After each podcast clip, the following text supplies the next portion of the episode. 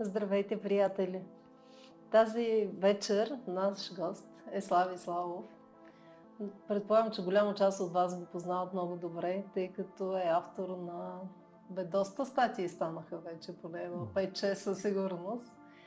И много е помогнал на много, много хора в България.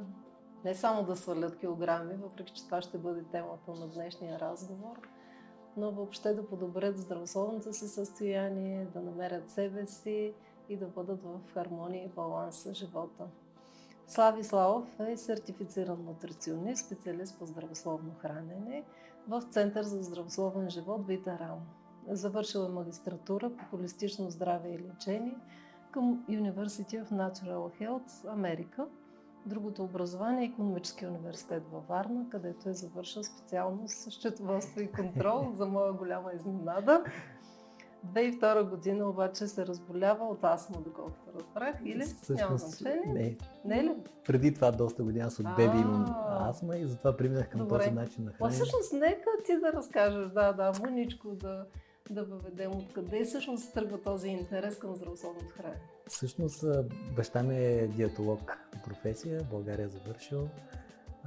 След това става последовател на Лилия Ковачева и от 95-та година всъщност той по нейните методи започва постепенно да лекува и да така и той развива някои, някои неща и вкарва някои неща и в крайна сметка създава началото нали, на това, което правим ние и наблягаме повече на хранене, отколкото нали, на гладуване, защото виждаме, че с хранене хората получават същия ефект, без да полагат някакви по-сериозни усилия, без да чувстват глад.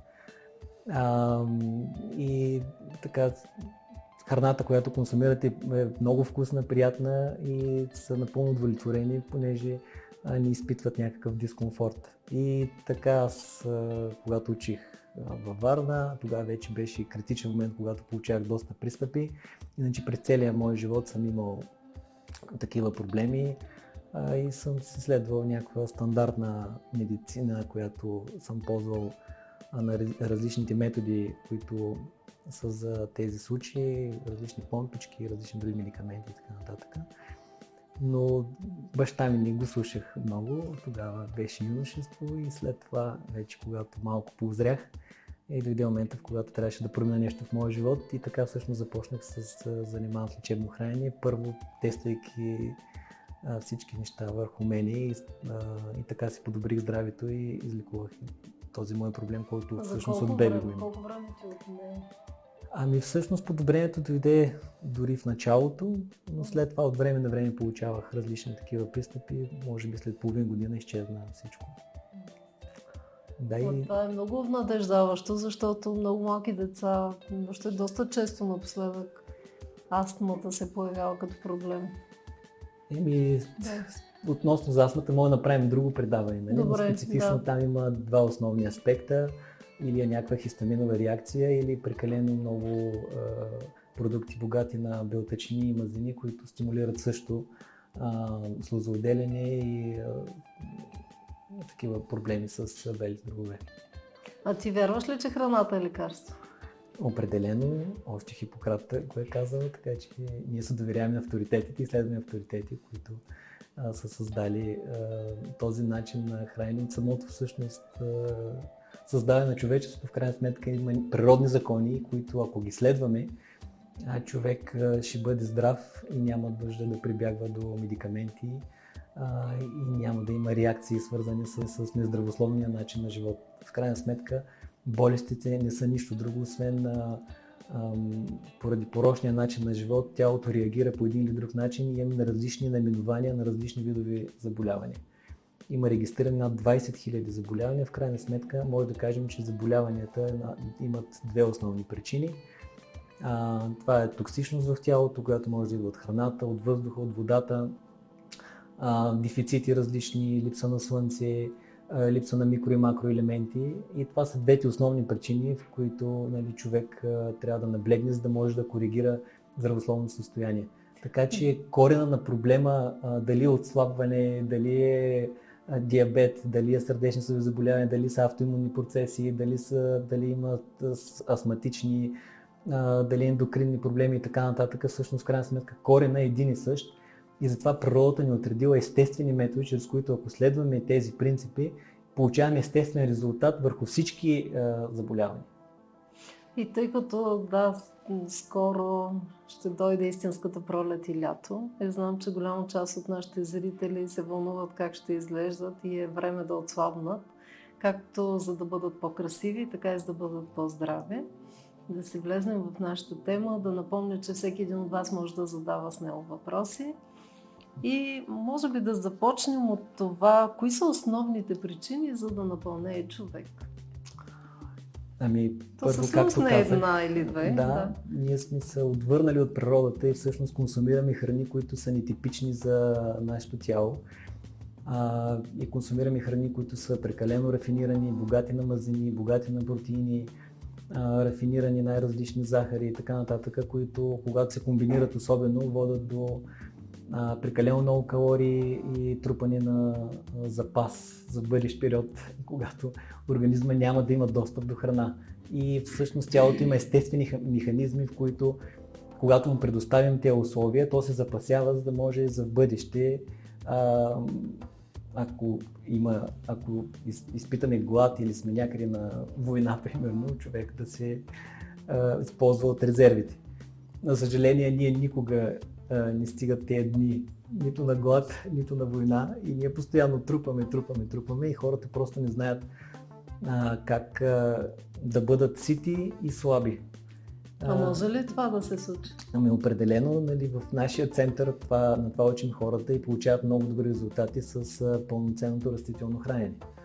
Това включва и това е естествена храна за човешкия вид. Всеки вид а, в природата си има определен вид храна, която е подходяща за него а, човешкия вид като такъв, като най-висша на пирамидната храносмилателната система, всички функции, отделителна система и така нататък, практически са пригодени да консумират и най-добре функционират в условия на растително хранене. А, там имаме, тези храни са богати и на мазнини, на белтачини, на въглехидрати, а, имат и микроелементи, и макроелементи, и фибри, и антиоксиданти, какви ли не други фитонутриенти и така нататък. Колко души са минали през центъра до сега? Имате ли някаква статистика? И колко души, примерно, са отслабнали, колко души са доволни? Значи последните години мога да кажа, че около 1200 човека минават през нашия център на година. Аз лично се занимавам от 20 години вече с а, хранене. Да кажем, че през последните години е така повече хора. Преди това баща ми е бил сам и е обслужвал така около между 20 и 30 човека групи е имал, като примерно на годината са му събирали около, да кажем, 200-300 човека максимум, нали? но в крайна сметка той е бил а, така сам. Сега сме голям екип с най-различни специалисти и ние наблягаме на цялостния подход към здравето и това включва и движение, а, и физическо и ментално здраве, и както и, и духовно здраве. Естествено, че ние сме а, духовни същества и имаме нужда и от това знание, за да можем да развиваме всички компоненти в а, а, тялото. А можем ли да отслабнем докато сме под стрес? И до каква степен стреса и тревожността оказват влияние в това да не да се запазиш те резерви, защото нещо се е случило?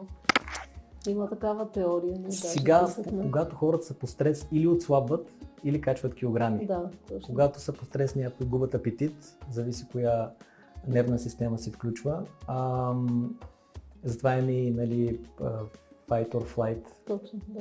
А, така че а, при тези хора, които се отключва повече апетита, а, затова ние препоръчваме растителното хранене, които, особено когато хората искат да отслабнат, да наблегнат на повече плодове, зеленчуци, зърнени бобови храни а, и да изключат всички останали храни, които са богати на мазнини. А хората много се страхуват от а, въглехидратите, защото си мислят, че от въглехидратите се пълне. Но в крайна сметка, а, всъщност, а, това е голямата заблуда и този процес в нашето тяло, в крайна сметка, преобразуването на въглехидрати в мазнини, а този процес се нарича деново-липогенеза, но в човешкия организъм е изключително а, разточлив и сложен процес и само в екстремни условия, в крайна сметка, а, да, да речем, че ако консумираме двойно повече калории, отколкото сме консумирали, а, и не се движим, има шанс да качваме между 1 и 3 грама на ден.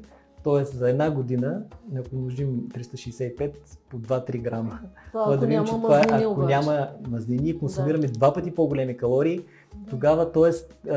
това не е метода, чрез който ние трупаме килограми. А има ли научни изследвания, които доказват това Абсолютно, нещо? има хиляди изследвания върху а, и проучвания как а, целите растителни храни всъщност влияят благоприятно върху регулирането на, обмен, на, на, на обмяната на веществата и редуциране на мазнините. А, тъй Добре, като... защо все още толкова години наред се поддържа това твърдение, че всъщност трябва да ядем мазнини, трябва да правим кето диета, която е с месо, с мазно. И непрекъснато това се внушава като едва ли не единствения начин да отслабнеш и Значи, Даже и да си здрав и това се твърди. Основният път за трансформиране на въглехидратите е, когато консумираме определено количество въглехидрати, те се разграждат до глюкоза. В крайна сметка, основното гориво за клетките е глюкозата. А, за, да, за да използваме мазнините за, за енергия, всъщност това е второстепенен процес, в който тялото, когато няма глюкоза, тогава включва този процес за оцеляване в крайна сметка. А, докато и, а, първоисточник, а, изначалното гориво, което организма иска да ползва, това е глюкозата.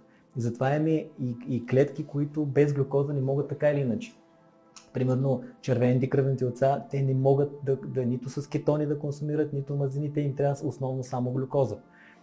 А, така че глюкозата е основно гориво за тялото. А, Затова и растителните храни, които са богати, примерно зърнените храни, ориз, просол, елда, киноа, овес, ръж и така нататък, ечемик, лимец, боб, леща на худ от бобовите, грах и така нататък. Това са естествени храни, които носят, освен първоисточника на глюкоза в тялото, носят и много други положителни неща. Тоест има и витамини, има и минерали, а, има и фибри, които са изключително важни за регулиране на килограмите. Ще го коментираме това нещо, но когато консумираме тези храни и организма разгради въглехидратите до глюкоза, ние зареждаме тялото с всички клетки с глюкоза. И се чувстваме добре, енергични сме и сме, чувстваме се прекрасно. Ако издем още по-голямо количество от тези въглехидрати, тогава глюкозата се трансформира и се а, а, отива като депо, като гликоген. И зареждаме черния дроб и мускулите. Ако издем още по-голямо количество въглехидрати, крайният етап е топлина, т.е. термогенеза. Това е основният път, по който въглехидратите действат в нашето тяло. Затова, когато прекалим, на нас просто ни е топ. Да, но изключително сложен и труден процес е, чрез който ние да трупаме мазнини от а, въглехидратите. И може да видим селски район на Китай, селски район на Индия, селски район на Мексико, селски район на Филипини. Хората яздат основно въглехидрати и всички са слаби. И включително и здрави. Включително българския народ до преди 60-70 години, в крайна сметка не случайно има една 200 дни пости. Там нямаме животински храни, нямаме мазнини, основно се набляга на зърнени култури, да. плодове, зеленчуци и бобови храни. Не са случайни, нали, това е хилядолетия наред го имало и, и хората просто последните десетилетия малко са се пообъркали в крайна сметка. Всъщност това го има винаги и е било стандарт. А кажи малко повече какви са рисковете, ако човек прави кето диета, защото напоследък наистина е доста модерна и много хора следват този режим. Значи кето диетата а, някои хора получават резултат видим и отслабват. Да. Но тя с нищо не се различава повече а, от една стандартна диета с а, нисък калориен прием и висок калориен разход. Единственият да. шанс да работи кето диетата е когато имаме намален прием на калории и увеличен, прием, а, и увеличен разход на калории, т.е. ако изразходваме повече. Ако консумираме повече калории, отколкото изразходваме, гарантирам, че никой няма да отслабне, като първите няколко седмици или, или дни а, отслабването идва от а, губенето на вода в организма в крайна сметка. Защото глюкозата, тя хидратира много добре клетките. Един грам глюкоза всъщност а, за, а, за, а, задържа 3 грама вода. И когато изключим въглехидратите, организма какво прави първите дни? Започва да изчерпва глюкоза и гликоген. Това е първият механизъм, в който на нас, нали, основното гориво е глюкоза и гликоген. Това е първото нещо, къде се изчерпват. Т.е. когато из, изчерпваме глюкозата и гликогена, изхвърляме и водата. И тогава започват други два процеса. глюконеогенеза. Глюконеогенеза е процес, чрез който от друг вид субстрати образуваме отново глюкоза. Ни, организма не може никога да остане без глюкоза. Така или иначе, той дори да не консумираме въглехидрати, той ще се опитва от други а, такива материали да образува глюкоза. Това са примерно аланин, глутамин, аминокиселини, а, а, примерно глицерол, а, а, ацетат и така нататък, млечна киселина. Това са субстрати, от които организма чрез глюконеогенеза процеса образува глюкоза. И тъй като този процес всъщност не е достатъчен се черпат прекалено много аминокиселини, организма започва да включва друг процес, който се казва кетогенеза. Тоест, чрез липолизата в началото се разграждат масни киселини, горят се като енергия, а ако вече няма, има прекалено много вече се разграждат мазнини, тогава вече се включва и кетогенезата и организма започва да образува кетонни тела в черния дроб. А това не е ли опасно? Това са бета-хидроксибутарат и ацетат, които след това се превръщат ацетон. И това са токсични вещества да, и са киселинообразуващи вещества и те допълнително дехидратират тялото и изхвърлят голяма част от минералите, за да може организма да ги изчиства. И в крайна сметка, ако в началото човек, а, тъй като мазнините, а, те са бедни на храните, които са богати на мазнини и на белтъци, в крайна сметка те са бедни на фибри. И те, за да могат да, да достигнат до тялото, след това да образуват енергия, в крайна сметка рецепторите, които отговарят за насищане, крайна сметка те не са подходящи и два пъти повече се намалят тези рецептори. Примерно, да кажем, лептин хормона, холи, пептид, да, и други такива хормони, които отговарят за, за апетита. Тоест, когато консумираме такива храни, може да изпитаме... Апетит. Не да губим, може да изпитаме повече апетит в началото. Но тъй като ако консумираме пък повече от тези храни, а, тъй като образуваме пък повече кетотела, и тези кетотела са токсични за тялото, и плюс това самите мазнини, те имат липотоксичен ефект, тялото естествено започва да намаля храната защото отиваме на кетозно състояние, в което тялото ни просто по някое време не му седат толкова много тези храни. И тогава, когато пък намалим калориите, тогава човек единствено има шанс, след като изхвърли водата първата седмица, това са около 3 кг, и хората си казват, това аз имам ефект. Да. И ако намалят след това калориите, продължават да отслабват. Но колко време и какъв период от време те ще поддържат този начин на хранене? Тоест за дълъг период от време това е а, непрактично и нефункционално. Губят страшно много микро и макроелементи, освен ако не взимат добавки допълнително по-големи количества. А и в крайна сметка натоварват и черния дроб, и бъбрици и така нататък. И рано или късно, след като разградат голяма част от мазнините, голяма част от протеините също могат да губят значително и протеини, тъй като зависи точно каква форма на кето диета са избрали. Стандартната форма на кето диета е по-голямо количество мазнини, където наистина да могат да образуват кето тела. Ако увеличат протеините обаче, тези протеини образуват повече глюкоза. Тоест там е толкова трики и е сложно и хората се объркват, мислейки, че това ще им донесе голям успех. И затова след това, по някое време, тъй като дълго време не можеш да караш на, на, на кетозно състояние, тялото ще поиска да включи въглехидрати отново. Всички рано или късно включват въглехидрати. И понеже си мислят, че въглехидратите са основната причина за затластяване, когато започнат да ги включват, тялото естествено започва да, да захидратира. Тоест, както казахме, 1 грам глюкоза задържа 3 грама вода. Тоест, когато започнат да включат отново въглехидрати, въпреки че ги страхи включват по-малко, те започват да задържат вода и така почват да връщат отново килограмите. Едновременно с това, когато заредим пък с глюкоза а, и а, гликоген клетките, тогава пък мазнините допълнително започват да се трупат и така. И другото, което е, тъй като а, метаболизма също се забавя, защото за метаболизма отговарят мазнините, които са пък в мускулните клетки. И мускулните си клетки си казват, аз сега искам да запазя тази мазнина, защото не знам каква храна ще ми даде за бъдеще този човек. Тогава той започва да намаля митохондриите и така метаболизма се забавя. И може да видим много изследвания, които след като се включат пък въглехидрати и се намалят мазнините, как метаболизма се увеличава. И то с всяко ядене постепенно започват а, да се регулират нещата. И при нас идват хора, които са на кето диета с много сериозно объркан метаболизъм и дълго време ми трябва, за да може да се регулира наново а, процесите в тялото. А вярно ли е, че хора, които са вегани или вегетарианци, ослабват по-трудно? Ами зависи какви вегани и вегетарианци. Пак казвам, значи а, пълноценното растително хранене а, и нали, приложено по здравословен начин на живот, здравословен начин на хранене означава м- да се консумират цели растителни храни. Това означава нерафинирани, готвени с невисока термична обработка и без добавени екстрахирани мазнини. Без да се консумират плюс това такива понички, разни други е, сладки неща, Тестени, които също са, също са вегански, но това не означава, че са здравословни. И там има много мазнина и хората се бъркат, че от въглехидратите се пълне. Ако погледнете на всички видове вафли, шоколади, бомбони и така нататък, ако видите съдържанието отзад, по-големия процент дори са мазнините, отколкото са въглехидратите и захарта вътре в тях. Така че хората, когато ядат сладко, се казват, аз имам сладко и пълнее. Но ако отворите отзад, ще видите, че всъщност не пълнеете толкова от глюкозата, колкото от мазината, която е в съчетание с глюкозата. И затова след това хората, когато започнат да приемат или веганите, примерно, ако консумират а, такива храни, а, просто си качват килограми, което е нормално. Дори на пълноценно растително хранение, ако увеличите прекалено много семената, ядките, авокадото, маслините, където са богати на мазнини, също има шанс постепенно се трупат килограми. Така че пълноценно хранене означава растително да, да знаем точно какъв процент мазнини, белтъчини и въглехидрати му трябват на човек.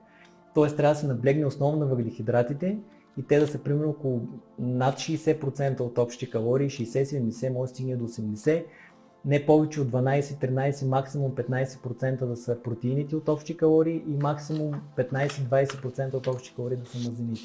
А можеш ли да дадеш едно такова примерно меню? Като се събудиш, какво правиш? Какъв е твой режим на хранене? Ами, мой режим на хранене е това, което правим и във Витарама. Да. И затова хората, ако дойдат при нас, там ще покажем много неща, които да. а, ще могат да видят практически как се случват нещата, но стандартно това, което правя, е сутринта, когато стана, пия вода. След това закуската ми са плодове. Топла вода с лимон или?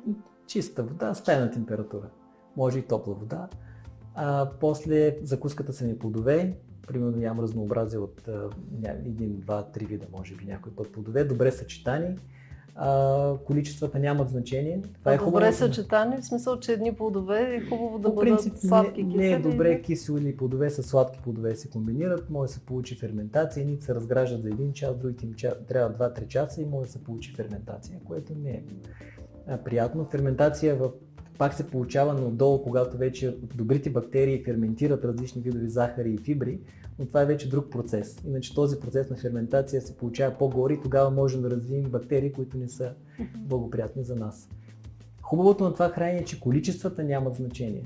Тоест човек може да яде колкото иска и има много изследвания всъщност за това. Даже едно скорошно поручване имаше а, за около 4 месеца, над 2000 човека на пълноценно растително хранене, без дори движение са поставени на цели растителни храни с а, около 30 грама семена. Какво значи цели растителни? Това означава, че а, ориз, просол, елда, киноа, боб, леща, така да са приготвени, да не са рафинирани. Тоест да не е бял ориз, да няма бяла захар. Да. А, примерно да няма сокови, така да не са рафинирани, а цели плодове и така Добре. нататък богати на фибри, защото фибрите също имат а, такъв ефект, който носи и отслабване, ще мога да коментираме и това но а, те отслабват всъщност с без да движение. Тоест, а, каквото си правят или в офис на работа и така нататък, не, не се набляга на това, т.е. те, те живеят а, нормален, а, нормалните дейности, които се правят през деня, без а, такива допълнителни а, тренировки или така нататък. И хората отслабват между 2 и 4 кг на месец, а, само с хранение то колкото искат от това хранение. А на обяд? Така, на обяд правя си една хубава голяма салата от разнообразие от най-различни зеленчуци. Зеленолистната салата доминира малко повече от другите а, зеленчуци. А, мога да се направя някакъв дресинг от а, семена, ядки, авокадо и така нататък, но не в големи количества. И след това правя една комбинация от зърнени и бобови храни, да речем примерно ориз с боб, може някоя филика хляб, пълнозърнен с хляб, а, и така, и това ми е основното ядене за обяд, също нещо прави за вечеря. Но има от тези храни може да се приготвят какви ли не други храни. Може да се приготвят спагети, може да се приготвят пици, може да се приготвят хамбургери, може да се приготвят... А, ти ходиш ли на ресторанти, примерно?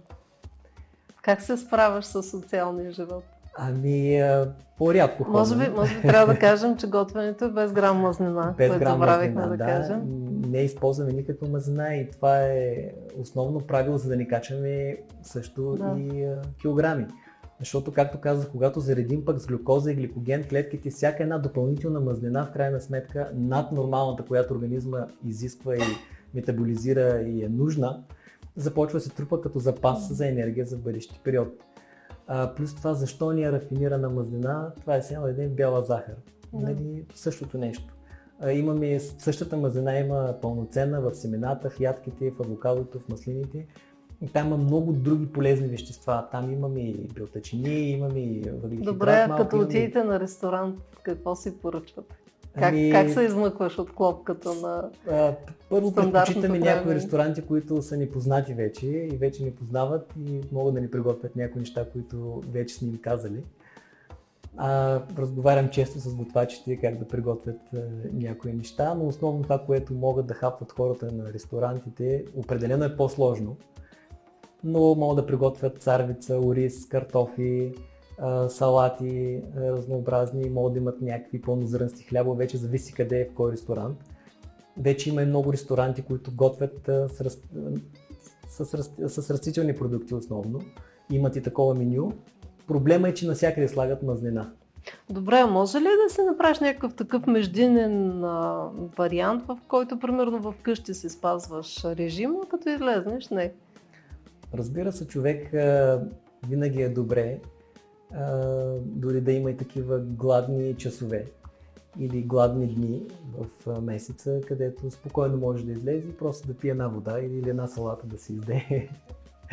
и няма нужда така, да. да притеснява никой, себе си, здравето и така нататък. И мисля, че няма да има проблем. Стига нали, езика да му го позволи, защото ни, нас на подлъгва винаги езика. да. А, имаме въпрос от Иван Дяков, който пита как се набавяш протеините. Хубав въпрос, да. А, така, това е другия мит, че нали, от растенията да. по-трудно може да се набавим протеини и така нататък. А, във всички видове растения, в крайна сметка, имаме а, цялата гама аминокиселини в една или друга степен. В някои растения по-малко, в някои растения по- повече. В различните 20 аминокиселини. И когато, примерно, ядем разнообразие от тези храни, се набавяме абсолютно всички а, и заменими и незаменими аминокиселини, от които тялото има нужда. Така че дефицит на протеин също в крайна сметка трудно се получава, особено когато консумираме адекватни калории а, от, от тези храни. Практически това не мож, трудно може да се случи. А ти какво би посъветвал младежите, които примерно искат да правят мускулна маса? Добре ли е да взимат, да кажем, грахови протеини или някакви такива? Значи, ако са лишени от достъп до някаква храна и консумират еднообразно хранене от растителни източници, примерно да кажем само рис или само картофи и така нататък, могат да добавят някакви растителни протеини евентуално. Но аз съм против концентрираните протеини по принцип. Тялото има нужда от цели храни, така ги разпознава и разгражда много по-добре, отколкото изолираните неща, включително изолираните протеини.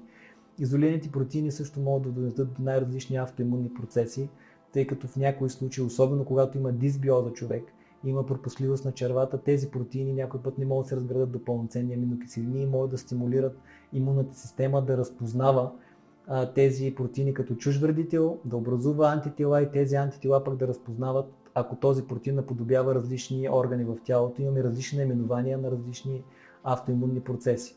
Така че аз съм против концентрираните а, протеини и затова и не, а, не, не препоръчвам и животинските храни, които също са богати на тези концентрирани протеини. А, имаме въпрос от а, Рене Кирова, която пита дали употребяваш млечни продукти. Какви? Млечни продукти, а, значи аз от 20, да кажем 20-21, преминах напълно на растително хранене. От тогава да съм консумирал първите години, може би два пъти в, два пъти в годината. Последните 10 години понеже ние се занимаваме така и с бакти йога и когато ходим по някои храмове и така нататък, за да не обида гостите, взимам, а, има и много вкусни сладкиши, сандеши ми казват. И от време на време съм си хапвал такъв сладкиш. Но по принцип не консумирам. А, не, не съм против млечните продукти. А, реално всъщност могат да се консумират в, в ограничен вариант, когато не са концентрирани като кашкавал или като а, сирени, примерно, по-рядко. Ако има човек заболяване, животинските храни напълно трябва да се изключат, включително и млечните продукти. А, те правят проблеми, когато са в концентрирана форма и не се приемат правилно и често се употребяват. Ако са примерно два пъти седмично, разделно, отделно от другите храни, не се комбинират с въглехидратите, тъй като имат различна ПХ на храносмилане. мляко с захар да забравям. Мляко с захар, да. Но или пък е, хората обичат нали, филийка с сирене и така нататък. Животинските храни имат нужда от кисела среда, растителните имат нужда от алкална среда. А, и когато се смесат, вече се получава и гниене и ферментация лично аз не използвам, тъй като много по-добре се чувствам на растително хранене и когато ако включа някакъв млечен продукт, просто енергията ми леко пада на другия ден и не се чувствам толкова добре. Когато има човек вече почувства какво означава така да има енергия, се чувства добре, психически да е стабилен, всяко едно отклонение просто, просто го усеща и няма нужда. Няма нужда от кафета, да. няма нужда от алкохол, няма нужда от цигари, няма нужда от интоксиканти какви ли не стимулиращи вещества, тъй като човек просто се чувства добре и когато стане сутрин е свеж, усмихнат, през целия ден е ден, психически е много стабилен и така става. И дори неврохормоните се регулират по много благоприятен начин а, и човек става много по-стабилен в стресови ситуации и взима много по-адекватно решение, когато се намира в в ежедневието и попадне в такива ситуации. А защо някои деца, в, те са вече юноши, да в пубертета напълняват дори да се хранят без толкова junk foods? Ами защото консумират прекалено много а, Другите мазнини. Това е основната причина. А, сега, както казах, някои ще кажат на кето се отслабва. Нали, то се отслабва, но това е иллюзорно отслабване и само когато има а, а, разход на калории, тогава вече може да говорим за някакво отслабване. Тъй като децата знаем какво консумират и какво ядат. Дори да не ядат junk foods, ядат вкъщи какви ли не неща комбинирани с прекалено много мазнини, комбинирани с въглехидрати и, и просто организма си трупа. Тоест, но не, не трябва да обвиняваме въглехидратите, а mm-hmm. просто притурката към въглехидратите. Всички тези сирена, кашкавали, а, зехтини, олия, масло, месо, риба, яйца, сирене. И това са храни, които са богати на мазнини и всъщност това е основната причина за затластяването. А можем ли да разчитаме само на правилен хранителен режим, за да отслабнем или е много важно движението и спорта? Определено движението и спорта много помагат да се забързат тези метаболичните процеси в тялото а, и ние имаме нужда да стимулираме мускулите така или иначе. Това си е естествен процес и в природата го има навсякъде и ние трябва да следваме природните закони. Определено движението помага по-бързо случат тези неща и не само това, ами кръвообращението, изхвърлят се по-лесно токсичните субстанции от тялото и човек се чувства по-добре, отделен ендорфин а, и така. А какви вреди може да донесе скоростното сваляне на килограми с медикаменти? Аз неодавна гледах едно предаване, не си спомням по коя телевизия, и стана въпрос за някакво лекарство, което буквално може да доведе до инфаркти. Изключително опасно, наистина с голям резултат. Значи, тъй като хората пак антени, ам, трудно разбират причината на заболяването, се опитват по какви не странични методи да потискат глада, апетита с най-различни медикаменти и така нататък, но това в крайна сметка не води до здраве. Идеята е да отслабнем здравословно. Да, Ние можем да, да отслабнем и на, и на кокаин, и на хероин, и на алкохол, и на цигари хората отслабват, и на, и на кафета и така нататък. Но а, това... това мит ли или истина, че пушачите като спрат да пушат, след това напълняват? Не, то не е мит, но ако се хранят по по стандарта на Вита Рама, в крайна сметка дори ще отслабват, ако са пълни, дори да спрат цигарите. Проблема е, че се хранат с, с имат старите навици, поддържат, се хранат с старата храна и тогава, тъй като цигарите така или иначе действат потискащо на апетита в една или друга степен, когато спрат цигарите, апетитът се включва още повече. А на какво се дължи напълняването при жени в менопауза? И какво могат те да направят? Сега определено метаболизма и хормоните също влияят. Но отново казвам, човек ако махне мазнините и консумира повече въглехидрати, тогава метаболизма, митохондриите се увеличават и започват да горят и метаболизма става по-бърз. Така че може постепенно дори на 40, 50 и на 60 години и на 70 години дори, жената може постепенно да почне да си възвръща нормалния метаболизъм, който е бил, да кажем, на 30 години или на 20 години дори някои. И виждаме, че има много случаи такива, които следват а, нашата програма и когато са били пълни, а, дори прекалено много отслабват, после трудно им качвам килограмите. Наистина да, има много случаи такива. Дали ме се обаждат, казват прекалено много слабам. Дори има един доктор Кемпнер, той е 1940 година, той се е специализирал в лечение на най-различни бъбречни заболявания. Но покрай бъбречните заболявания са били много хора и с диабет, и с затлостяване и така нататък. И той ги, тя се казва оризова диета. Подава ги основно на ориз и плодове защото за при бъбреците белтъците са проблемни и не трябва да се консумират големи количества. Но той вижда, че и диабета се регулира с а, тази храна и хората толкова много отслабват и дори пълните толкова много са отслабвали, Също, аз трябва да спомням, да, да, още в моето детство, че имаш някаква такава диета, в която ядяхме ориз, ориз, ориз, ориз, една седмица само ориз, е, примерно. Тя не е случайна. И им включва допълнително захар, дори рафинирана бяла захар, за да не отслабват и те продължават да отслабват, докато ни включи някаква форма на мазнина. Дали са семена малко, или дали са ядки, дали е нещо друго, изолирана мазнина и така. Но по същия начин при нас има случаи, които следват стрикно, обаче след това и вкъщи, естествено, да. храните, които ние... А, а как влияе алкохола върху килограмите? А, сега алкохола по принцип алкохолици реално дебели няма, когато пият основа алкохол.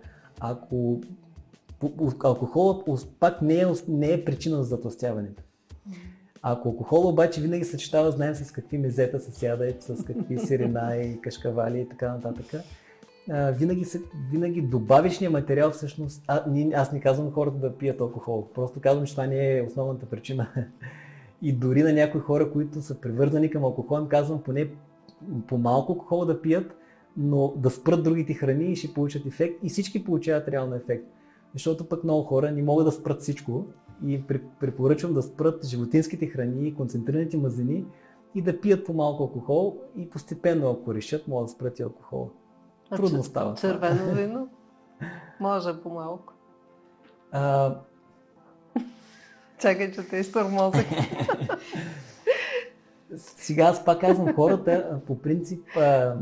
Не, дали е полезно, сега си говорим, защото се твърди, че там има развител, антиоксиданти, така, стимулира кръвообращение. И в, жив... и в животинските храни има полезни неща, но идеята е, че има и много вредни. Така че трябва да видим кое, кои са храните или кои са напитките, които носят само положителни неща за тялото. Определено алкохола може да има нещо полезно вътре, но има и доста негативни неща, дори и виното. А, и може да видим негативните ефекти след, след и виното. Сега ти съвсем ни тук так... направи светци, не може така? Така, и все едно на децата да даваме вино. а, пак казвам, човек, когато усети ползата от здравето, той естествено, понеже изпитва по-виш вкус и се чувства много по-добре, естествено отпадат и другите неща но пак казвам, разрешавам чаша вино по-добре, отколкото животинските храни. И по-добре преди яде. Много подобен въпрос на Нели, която пита какво ще кажеш за яйцата. А, против яйцата съм, както съм против повечето, нали, казах, животински храни, изключение на малки количества, евентуално млечни продукти, примерно като кефир или кисело мляко, и време на време по-рядко извара. Яйцата също са, те са концентриран протеин, особено белтъка. И отново може да стимулира най-различни автоимунни процеси, да образува триметиламин в червата, там това е много богат на холин, а, холина и елкарнитина в, а, при хора, които се хранят с животински храни, имат специфичен вид бактерии, които образуват и когато има храни, които са богати на холин и елкарнитин, след това се превръщат в 3-метиламин. След окисление се образува 3-метиламин оксид, който наранява ендотелната тъкан и така могат да се трупат плаки по артериите и да образуват и имат най-различни сърдечни съдови проблеми.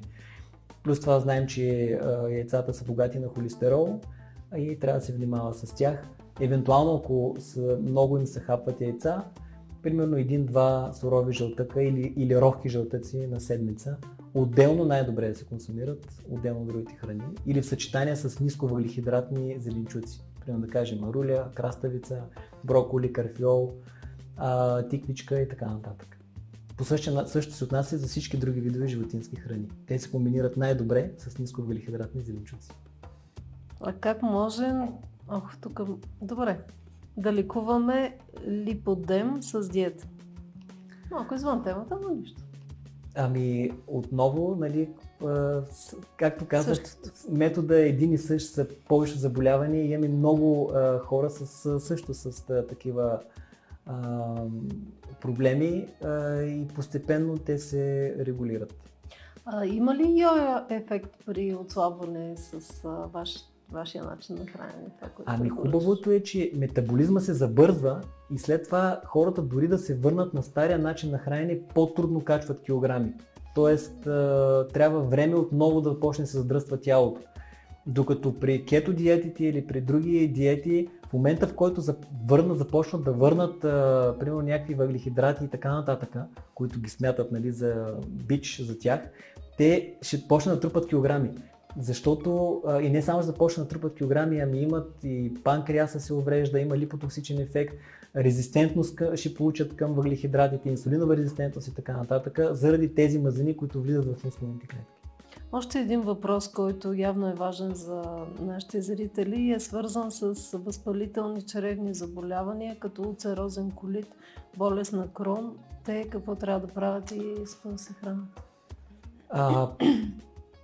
Последните, последните десетилетия а, има много изследвания и проучвания и също при нас го доказваме, че хората с такива проблеми в крайна сметка се регулират много по-добре, когато отново консумират цели растителни храни. Въпреки, че имат, могат да имат някакви ранички, лези и така нататък в, в храносмилателната система, но тъй като тези храни са богати на фибри, а ние имаме микробиом, където живеят над хиляда вида бактерии, добри бактерии, и тези хиляда вида бактерии, в крайна сметка им трябват фибри.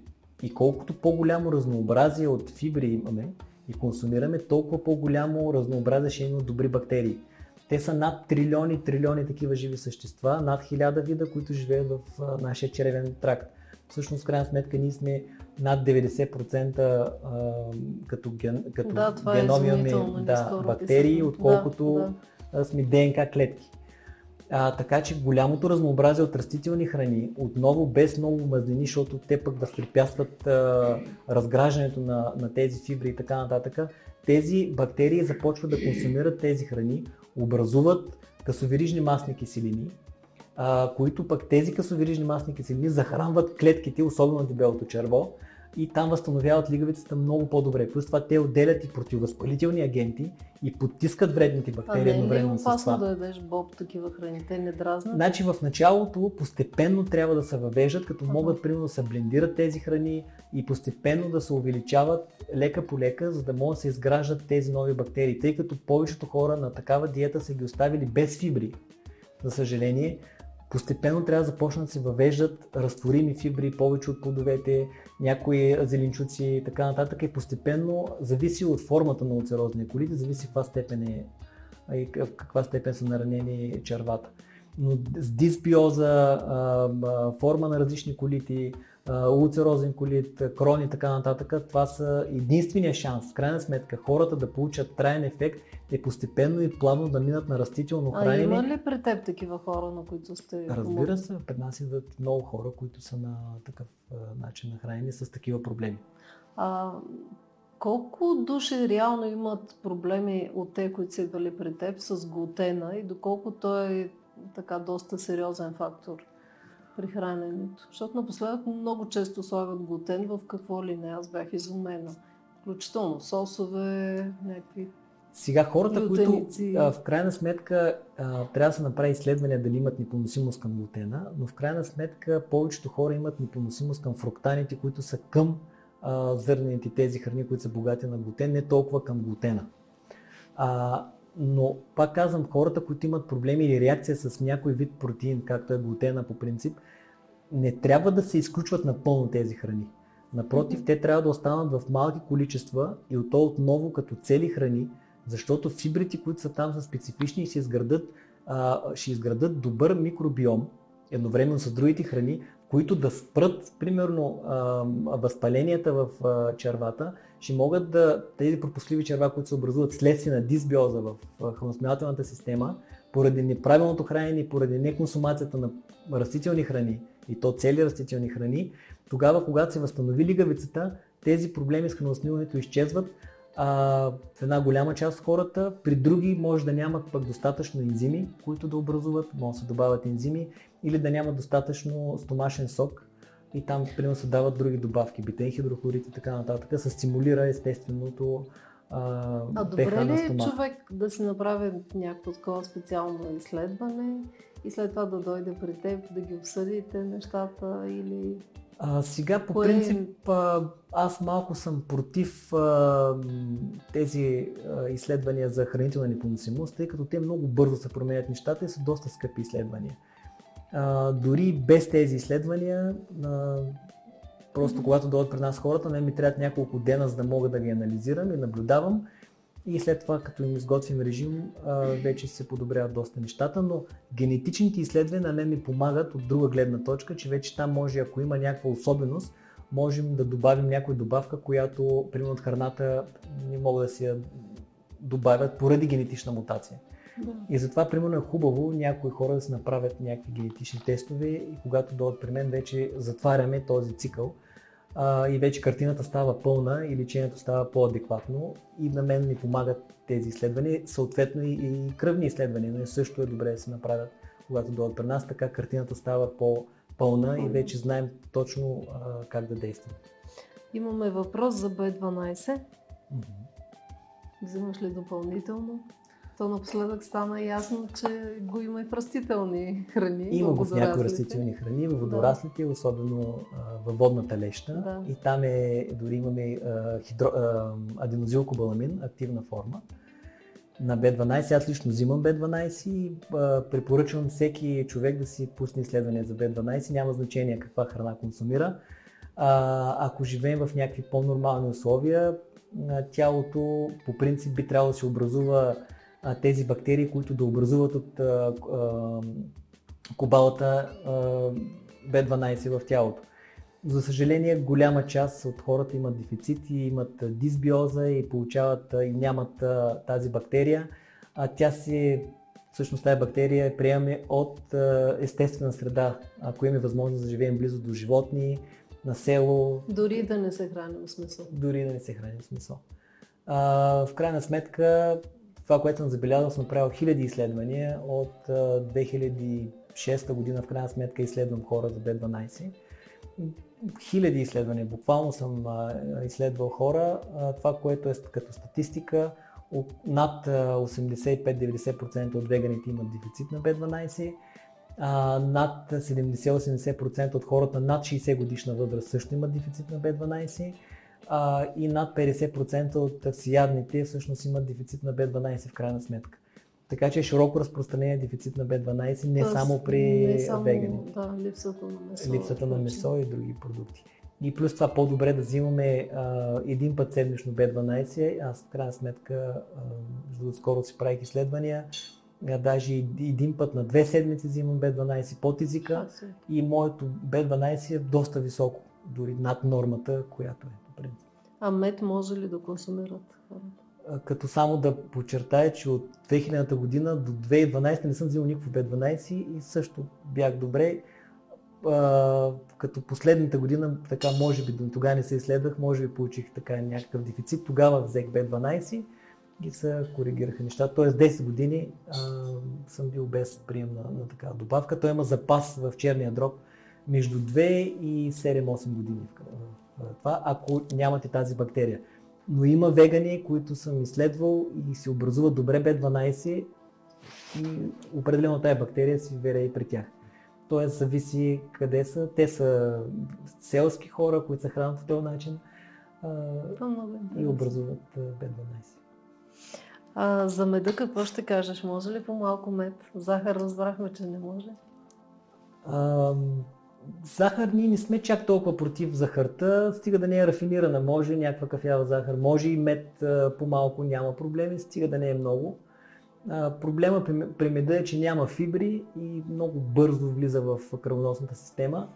Има, освен че висок гликемичен индекс, има и висок гликемичен товар т.е. натоварва повече панкреаса. Затова диабетиците трябва да внимават с меда. Добре, а колко хранения на ден според теб са добре? А, по принцип 3-4 хранения са напълно достатъчни, а, не повече от това. А, стандартно имаме сутрин, обед и вечер и ако човек му приема достатъчно количество калории, а, по принцип това е нормалното и няма нужда от а, повече. Но а, хубавото на това хранение човек може да яде а, когато, най-важното е да яде когато е гладен и да яде колкото иска. Тоест не да прияжда, съответно, но да се насища и да му е приятно това, което яде и колкото иска. Ако обаче наблегнем, на, хората наблягат повече, примерно на зеленчуци, ако наблегнат, там има по-малко калории ще огладняват повече. Когато преминат на растително хранене, е по-добре да консумират по-големи количества, примерно да кажем, дори сутринта на закуска по-големи количества плодове, защото те имат много вода и трябва да, да издадем по-голямо количество от тях, за да може да набавим нужните калории. Да кажем, примерно, може да издадат 5, 6, 7 банана, примерно, за закуска. Или да издадат, примерно, 1 кг някакъв плод и така нататък. Примерно. А, хората ги е страх да такова голямо количество. те казват, изяждам една ябълка и после съм гладен. Ами нормално тя една ябълка има много малко калории, естествено. Идеята е да се набавим нужните калории. На обяд, затова е хубаво, примерно, ако човек а, а, има бърз метаболизъм и, и тренира и така нататък, да, да комбинира повече зърни и бобови храни, за да може да се набави а, нужните калории. По същия начин и за вечеря. И евентуално, ако пък, а, нали, ако са големи атлети, силови атлети и така нататък, могат да включат и четвърто и пето хранение евентуално. А, и те могат да увеличат малко повече, да кажем, мазините. Аз препоръчвам между 40, 50, 60 до 70 грама ядки на ден, но ако са силови атлети, може до 100. Някои жени също могат да увеличат, особено когато са брени, могат да увеличат до 100 грама семена и ядки на ден. А как да повишим теглото, се пита Румяна Димитрова? А, обратно това. Да. значи увеличават, набавят се калории естествено от въглехидратите и увеличават малко семената и ядките. Толкова и за да увеличат килограм, при това хранене а особено когато няма много големи количества мазнини, когато се, човек тренира и стимулира мускулите, всъщност изгражда мускулна маса. А, и това е хубавото. И така човек може да стимулира мускулите, когато тренира и когато консумира тези храни, да изгражда едно хубаво атлетично и здраво тяло и красиво. И пак Румяна пита, тя се храни предимно с растителна храна, но много често се получава поддуване от зеленолистни, някои плодове и бобови. Как може да избегнем този ефект?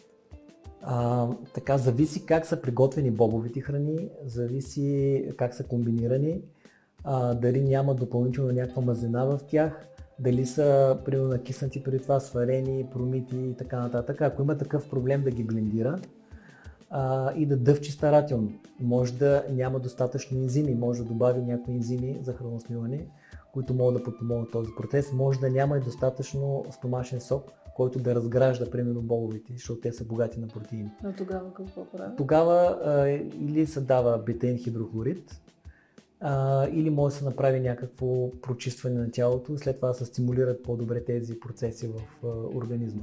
Може да има някакви дефицити на минерали и на витамини, трябва да се видят, които също стимулират освояването на тези храни.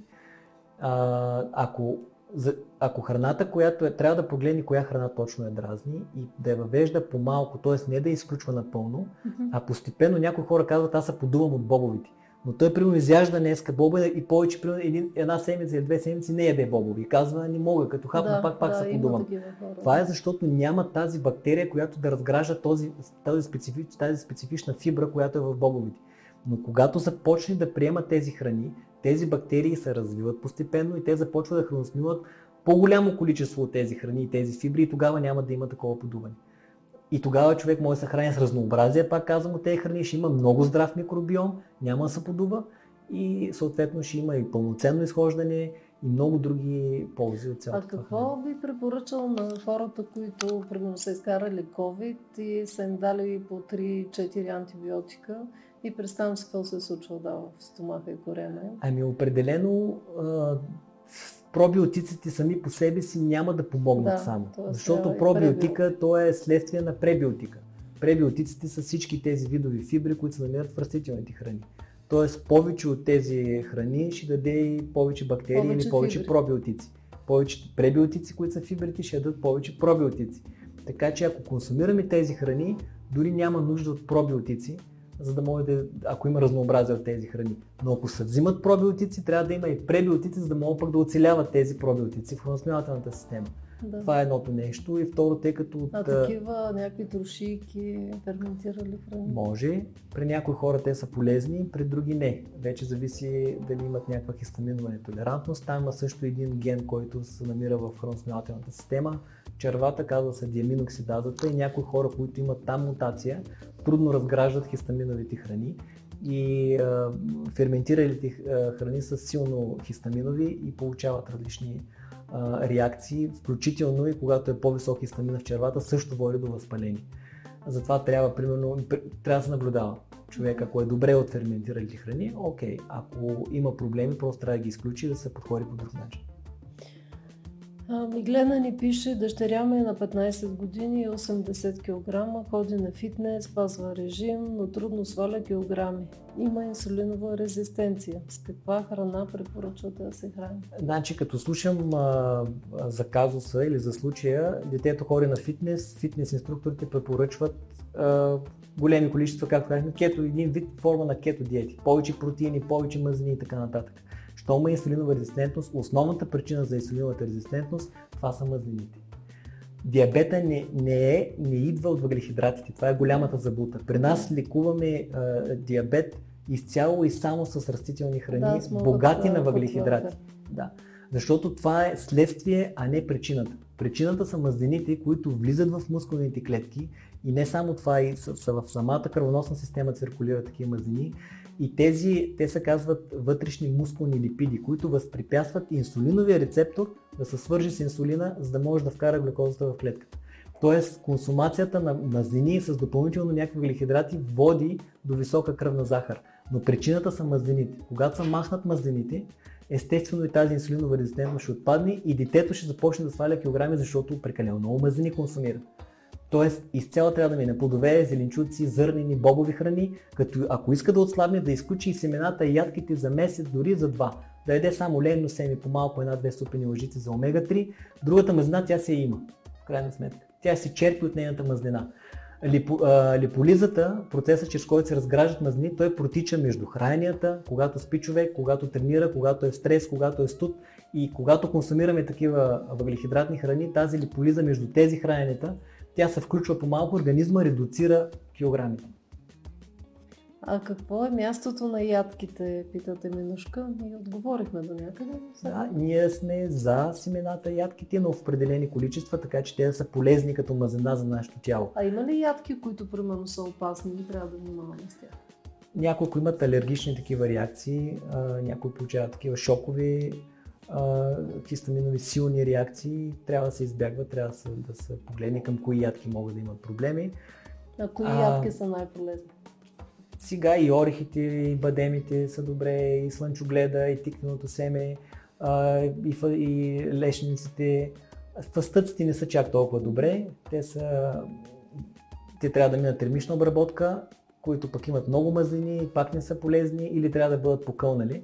Иначе не са добре, имат и афлатоксин в тях, който също може да повлияе негативно върху смятателната система и да навлезе вътре в А кръвната как влияе съня за отслабването? Например, кога според теб трябва да си лягаме, колко часа да спим и това влияе ли на теглото и здравето? Значи ние не трябва насилствено да правим някакви неща срещу тялото. Тоест трябва, ако организмът, дори когато дойдат при нас хората, Първите няколко дни някои хора много им се спи, защото почват прочистващи кризи, така те са, примерно да кажем, 2-3 дена. Леки някои може да получат главоболие, защото махаме интоксикантите, а, махаме стимулиращи храни и така нататък. И на тях им казваме спети колкото ви се спи. Тоест може някои хора да спят цял ден. Нервната енергия е изключително важна за регулиране на обменните вещества в тялото. Тоест, за това а, стимулирането изкуствено и поддържането на нервната система с кафета и с чайови, черни и така нататък, това е изкуствено поддържане на истинското състояние. Когато махнете тези интоксиканти, ще видите в крайна сметка къде се намирате. И ако цял ден ви се спи и така нататък, проблема е във вас вътре и имате прекалено натрупани токсични вещества, които тялото има нужда да ги изхвърли, има нужда от нервна енергия. Тази нервна енергия се поддържа, когато човек спи. А, ако спи прекалено много, това означава, че има прекалено много токсични вещества и тялото има нужда от тази нервна енергия. Когато започне да се храни по а, този стандарт, който казах, човек между 6, максимум 8 часа се наспива перфектно, става естествено и през деня е бодър и, и добре се чувства. А кой сезон е най-подходящ за да отслабваш? Има ли такъв? определено лятото е по-благоприятно, тъй като жегите не позволяват нали, консумацията на по- по-големи количества храни и хората предпочитат повече плодове и зеленчуци. И така по-естествено някакси, понеже се потът и така нататък, по-естествено отслабват и а зимата е период, в който тялото гледа да запаси. Да, да. Но въпреки това и в двата сезона има почти еднакви резултати. А дали вземаш микроелементи, пита Иван Дяков? А, взимам, примерно, мога да взимам, а, мал... ние сме направили един продукт, който е с малки дози, казва се микроелементи, такива, които са. А, вътре има малки дози цинги, селен и така нататък, като добавично към а, храната, която консумираме. Основно, ако човек яде разнообразие от тези храни в органични почви, по принцип растенията би трябвало да имат естествено. Когато сме в София или купуваме от градски условия, аз също купувам от градски условия храната си.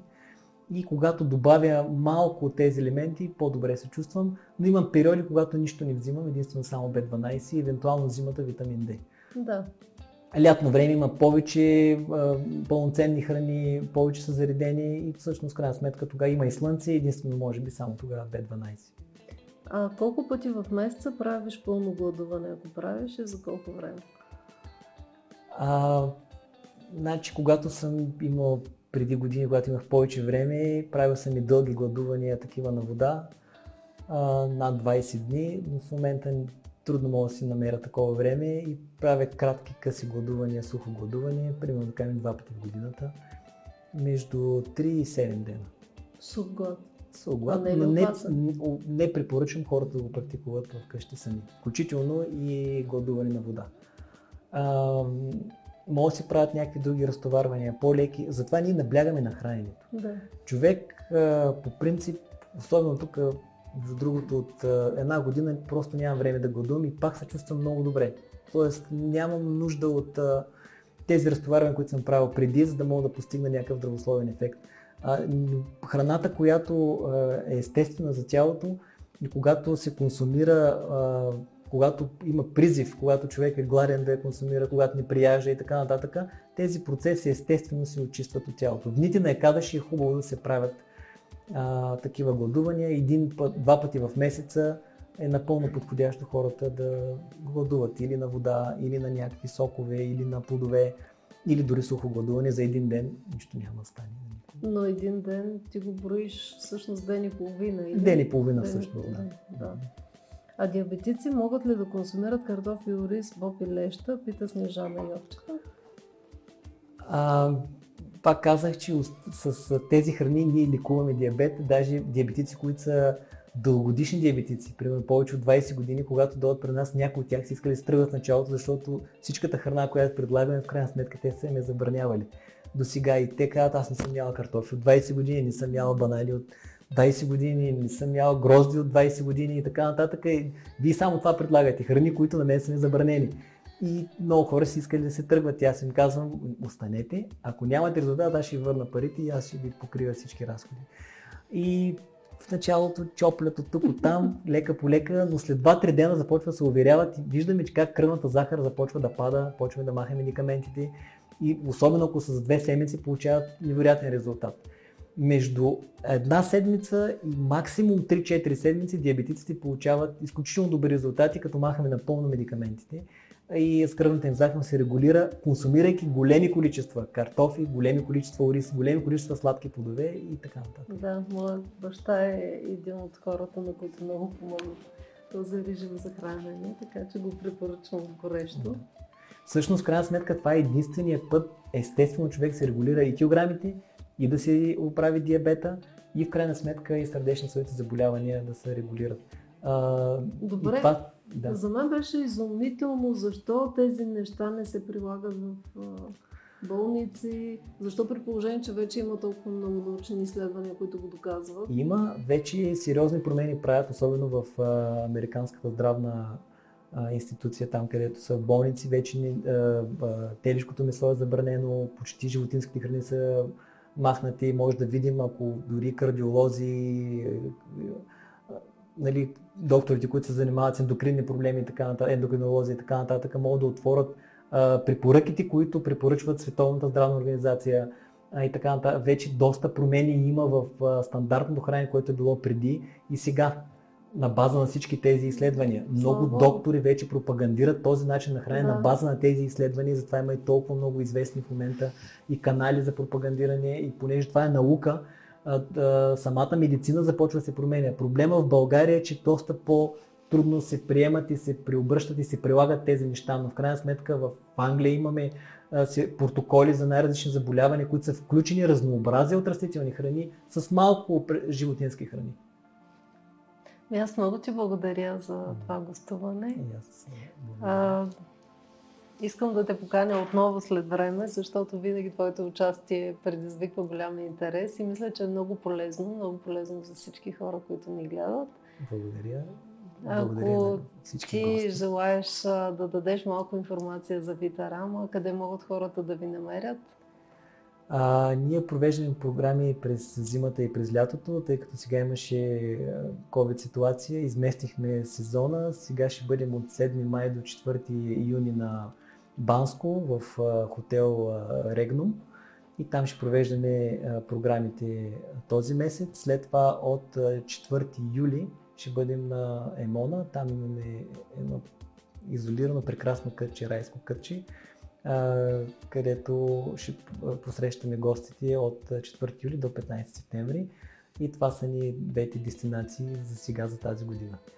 Който желая може да заповяда да погледне да влезе в сайта на Витарама. Там има доста подробна информация и това какво правим, как се случват програмите и определено на място, когато дойдат хората е съвсем различно, отколкото прочитане на информация и така нататък, тъй като там има цялостен подход и задълбочаваме индивидуално във всеки един случай защото има специ, специфики в различните заболявания, хората имат различни аномалии, са, са придружени по най-различен начин, са комбинирани, така че там може да решим в дълбочина проблема, който има. Да, и някакси човек се научава как да готви, как да премине. Да, има много кулинарни този... демонстрации, има йога, има походи. А, екипа се храни по този начин и може да видите всички са усмихнати, положителни и сме се събрали хора, които искаме реално да помогнем на хората.